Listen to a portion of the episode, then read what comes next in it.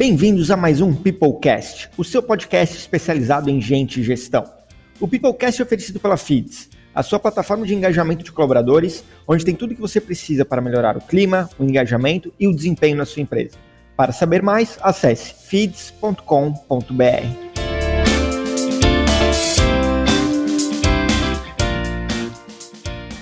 Recentemente, a Magazine Luiza anunciou um programa de treinamento exclusivo para pessoas negras. A ação gerou repercussão e debate nas redes sociais, dividindo opiniões e tocando em uma ferida aberta há muito tempo no Brasil. Para falar sobre o tema de hoje, nosso papo é com a Sofia Esteves, fundadora e presidente do conselho do grupo Companhia de Talentos e Beta ponto com. Sofia, nós da Feeds somos muito felizes de ter aqui você hoje no nosso Peoplecast. Tenho certeza que muitos dos nossos ouvintes já ouviram falar de você ou da própria Companhia de Talentos. Mas conta um pouquinho pra gente a tua história, como é que tu chegou até aqui, para os nossos ouvintes te conhecerem um pouquinho mais. Obrigada, Bruno. Oi, pessoal, tudo bem?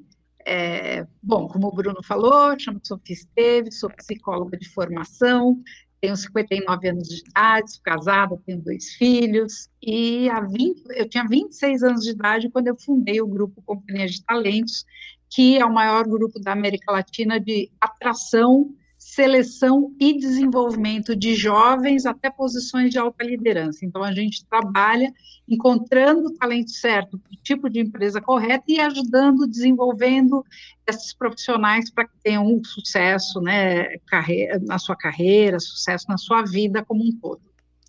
Excelente. A Companhia de Talentos tem mais de trinta anos, é muita experiência. Pessoal, não desgrudem nós podcast, que tenho certeza que a conversa vai ser muito legal. Quando eu comecei, eu era uma menininha, agora eu sou uma tiazona de cinquenta e nove anos, mas cheia de gás, cheia de alegria, antenada, aquela tiazona que está sempre plugada em tudo. Então, a alma de criança continuou. Muito bom, muito bom, Sofia. E para a gente puxar o nosso tema inicial, então, é, e juntando, né, os dois tópicos, vamos dizer assim, principais, que é o recrutamento, É, e as vagas afirmativas, né? Como é que funciona isso dentro de um processo seletivo, essa questão das, da, das ações afirmativas, por que, que eles são tão importantes? Tá ótimo. Bom, Bruno, você no, na abertura falou do programa da, da Magalu, mas existe um programa que foi lançado até antes e, e mais antigo, que é o da Bayer, né? Aonde tem esse, onde é o ponto de sucesso ou não desses projetos, né? Não adianta você vir para o mercado, lançar uma ação afirmativa, se você primeiro não preparou a sua empresa para isso e não foi a cada momento fazendo testes, acompanhando a realidade dessas pessoas dentro da sua empresa para depois poder lançar um, um projeto com cem por cento de posições para ação afirmativa.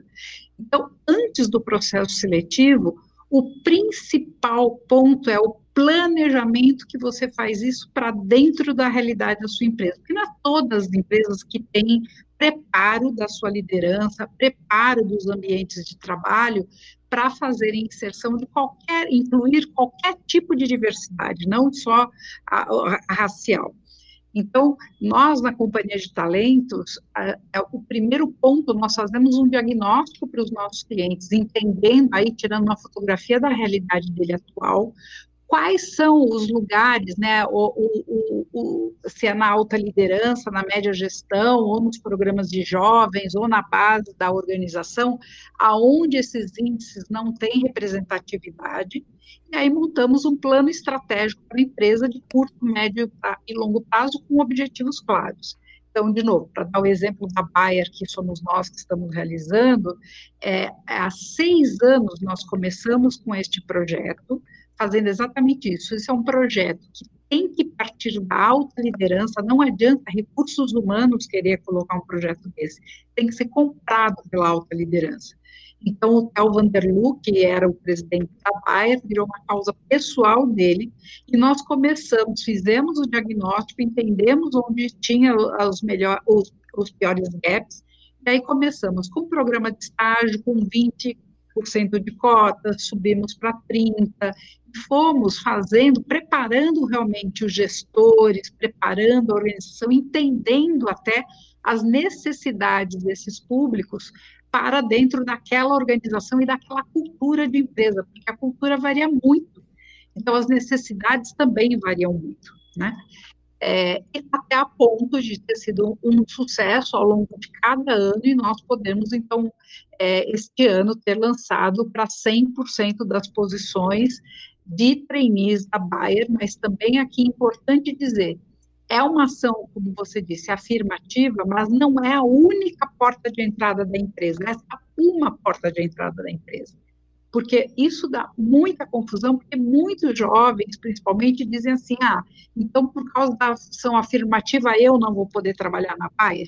Não, sim, vai poder trabalhar na Bayer, a Bayer ela é de para todos, ela é uma empresa absolutamente inclusiva, mas entende que para alguns grupos que são minoritários dentro da organização, ela estrategicamente precisa ter essas ações afirmativas, mas vão ser lançados outros programas, vão ser lançadas outras oportunidades para que todo mundo possa fazer parte dessa empresa tão bonita quanto é a Bayer e outras empresas que estão, né? Neste momento, nós temos é, Itaú, PepsiCo, é, Nestlé, Unilever, é, várias organizações com todo um cuidado neste olhar para a diversidade, para a questão racial.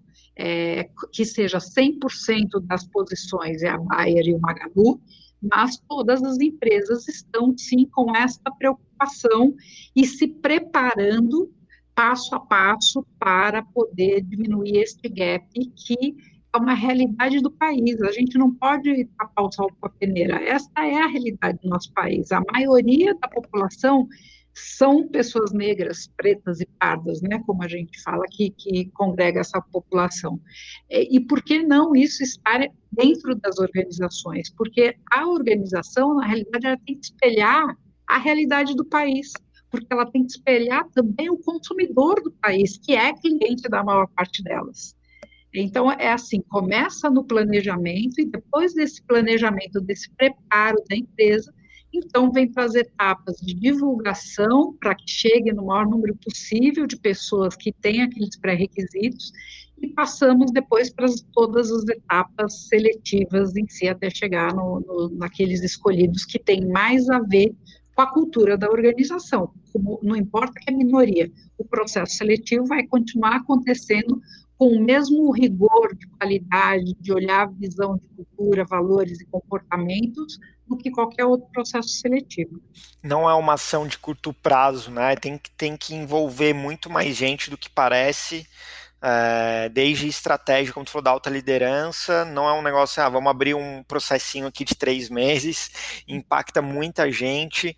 E a, a Feeds, Sofia, nós fizemos uma vaga é, afirmativa, nós abrimos, fizemos um processo seletivo. Claro, nós somos pequenos, então o processo da alta liderança e do R H, uhum. é basicamente todo mundo que senta junto, né? Então foi mais fácil. Mas eu fiquei assustado o quanto nós somos criticados nas redes sociais. É, E aí, claro, da Magazine Luiza também, tenho certeza que outras empresas também, em proporções até muito maiores, mas como é que a gente consegue começar a entender e explicar para essas pessoas é, sobre o processo de racismo uh, institucional, os privilégios dentro da formação dentro das empresas? Olha, infelizmente, Bruno, nós temos uma população ainda muito mal informada, né? Então, as pessoas... O brasileiro, ele é um povo de crítica, né? Ele é um povo que, que olha, de um lado isso é muito bom, porque está o tempo inteiro fazendo análise, mas por outro lado, às vezes as pessoas criticam sem parar e pensar e pesquisar do porquê isso está acontecendo. Então, é...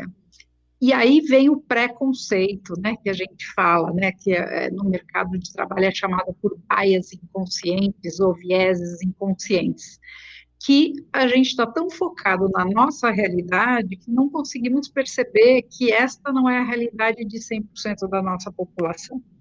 E sim, nós precisamos fazer um país mais igualitário. igualitário. Nós precisamos ter um país de... de portas abertas para todos, né? Então, eu acho que é só através da comunicação, da sensibilização, do falar a respeito, e que bom que está dando essas polêmicas. Se não tivesse, você não teria abertura para falar sobre esse tema, para tocar na ferida. Durante muitos anos, essa vergonha que nós tivemos de ter sido um dos últimos países a, a ter a, a, a lei áurea aí de libertação dos escravos, nós fomos os últimos países aí a trabalhar questões graves sobre esse tema, é, às vezes é muito dolorido falar sobre isso. E agora eu acho que chegou no momento de escancarar essa realidade e falar, e acho que eu sempre tenho perguntado para as pessoas, tá bom, que bom, você nasceu com o privilégio de ser branco, se você fosse negro? E se você tivesse um filho negro? Você gostaria que ele fosse discriminado? Você gostaria que ele não tivesse as mesmas oportunidades que você tem?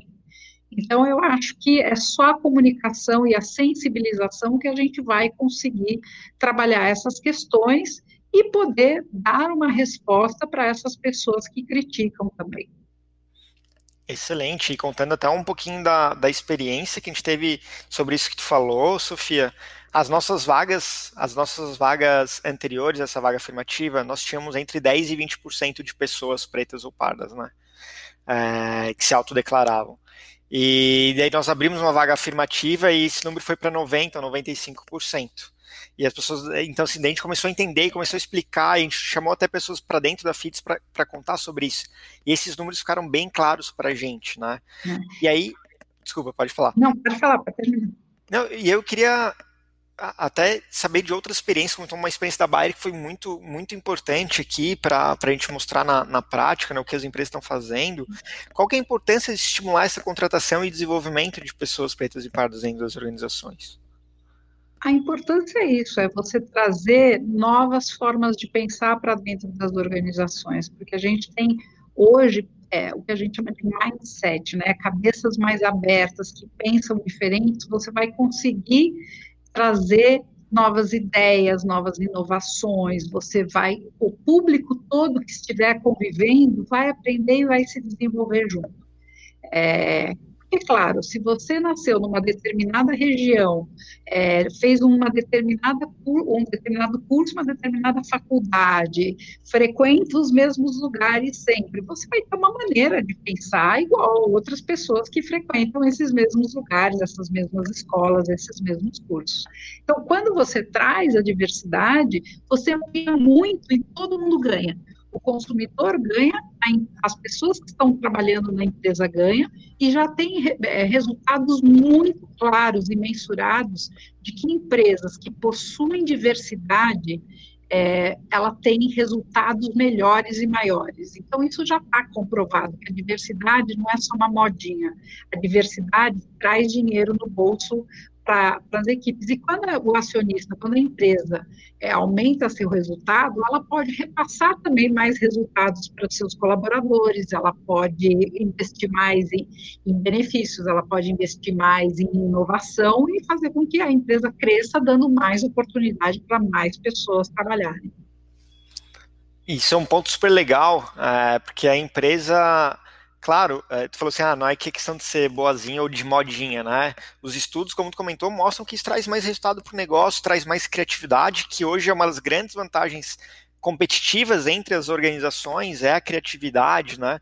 É elaborar, pensar de maneiras diferentes, então isso acaba agregando muito. E todos os profissionais ganham, todas as pessoas que estão inseridas naquele ambiente, então é ganha, ganha, ganha. Ganha o diverso, a pessoa diversa, porque está tendo essa oportunidade, ganha as pessoas que estão lá, que vão estar aprendendo outras realidades, e a empresa com seus resultados. Então, isso é muito positivo.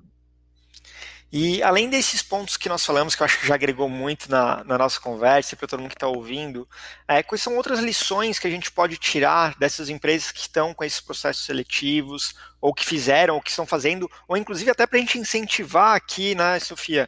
É, a gente tem dezenas, se não centenas ou milhares de empresas que é, vão nos ouvir. É, como é que a gente pode incentivar para que elas façam isso também? É, assim como o caso que tu comentou da Bayer, eu acho que a Ambev também fez, citou uhum, outras, uhum, a própria Feeds e uhum. tudo mais. É, quais são as lições aprendidas dessas empresas e que foram super boas e o que a gente pode fazer para incentivar outras empresas a fazerem também? Tá ótimo. Para as empresas novas que nunca tentaram, É, a primeira coisa, faça o seu censo descubra qual é, e por auto, autodeclaração mesmo, quantas pessoas você tem das mais diversas diversidades. A gente está falando aqui de pretos e pardos, de negros, mas eu acho que hoje o mundo é muito mais que isso, né? A diversidade também é de curso, também é de faculdade, também é de região do país que mora, também é de idade, é, também é de gênero. Quer dizer, temos aí um mundo de oportunidades. Então, primeiro momento, faça o seu censo para entender como você tem, o que você tem de representatividade de todas essas populações. Escolha qual é o, o, o, por onde você vai começar, se você vai começar pela base da empresa, pela alta liderança, pela média gestão, não queira começar a fazer tudo ao mesmo tempo. É, e analise os prós e contras você, que de você ter uma ação dessa dentro da organização. É, tome as decisões coerentes, não dá para você montar um programa de diversidade para atrair diversidade e querer usar os mesmos pré-requisitos que você usa num processo padrão. Por quê? Porque o índice de pessoas que estão cursando uma faculdade, um curso, quando a gente está procurando pessoas de nível superior, seja para estágio, trainee ou uma posição já de nível superior, é a minoria, essas pessoas são a minoria dentro das universidades. Né, ou baixa renda. Então, eu preciso usar, ter, como eu falei, coerência, usar a metodologia, o processo de, de pré-requisitos, as escolhas do pré-requisitos, aderente a isso que você quer trazer para dentro da organização. É, por exemplo, o idioma, né? Ah, eu acho que todo mundo tem que falar inglês fluente. Será que precisa mesmo? Será que o quanto a gente usa de fato na empresa? Será que se a gente encontra pessoas com a nossa cultura e valores, que é o mais difícil de ser encontrado, o inglês a gente não ensina? Porque eu posso garantir com trinta e dois anos de estrada aí fazendo recrutamento e seleção. Achar pessoas com a, os nosso, o mesmo coração, com, com os mesmos valores que a gente, é muito mais difícil. Tudo aquilo que é conhecimento técnico, ou idioma, ou experiência, o tempo traz. Então, olhar com, muito, com muita cautela os pré-requisitos, o programa de divulgação das posições para que você não caia, né, só naqueles padrões que essas pessoas não canais, estão representantes, né? É, os diferentes canais. E aí, eu acho que a régua e a criticidade, a análise que tem que fazer dos profissionais, aí tem que estar, de fato, aderente àquilo que você está buscando, seja de maturidade ou de, de cultura e valores mesmo, como eu já falei. Para as empresas que, que já possuem esse, esses projetos, é mensurar os resultados, é acompanhar de perto, é, é estar interferindo quando algum problema está acontecendo, deixar um canal aberto para os gestores desses profissionais, para esses próprios profissionais diversos, para que possa ter rodas de conversa, entender, levantar aí se está existindo alguma dificuldade, para ir corrigindo as arestas, porque ninguém, um projeto desse não nasce pronto, ele vai evoluindo tempo inteiro. Então, mensurar os resultados, entender se por acaso alguma, algum profissional desse está deixando a organização, o porquê está deixando a organização, para ter consistência. E isso vai fazer com que os projetos sejam um sucesso. No ano passado, por exemplo, no grupo PepsiCo, a gente falou aí, vai dar um outro exemplo, a PepsiCo nós colocamos uma meta de cinquenta por cento de universitários negros para o programa de trainee, contratamos cinquenta e sete por cento. E todo o grupo de trainees que lá entraram, independente de raça, de gênero, ou seja, qual for, estão muito felizes trabalhando juntos, aprendendo muito. Então, nós hoje, graças a Deus, já temos ótimos cases no mercado para contar. Muito bom, Sofia. Bom, fico muito feliz da tua participação aqui no Peoplecast. É, foi muito legal o nosso papo, é um tema que eu sei que às vezes é difícil, para algumas pessoas é um tema polêmico, é, mas fico muito feliz de a gente trazer esse tema é, em voga aí para debater um tema tão importante para a gente. Bom, obrigada, Bruno, parabéns pelo trabalho que vocês têm desenvolvido e eu estou à disposição sempre que precisarem. Um muito abraço para todo mundo que está nos ouvindo e sucesso aí nas suas carreiras ou nos seus programas, nos seus desenvolvimentos aí de recursos humanos. Boa, excelente, Sofia. Pessoal, espero que tenham gostado dessa nossa conversa de hoje. Encontro vocês no nosso próximo episódio do Peoplecast. Até mais!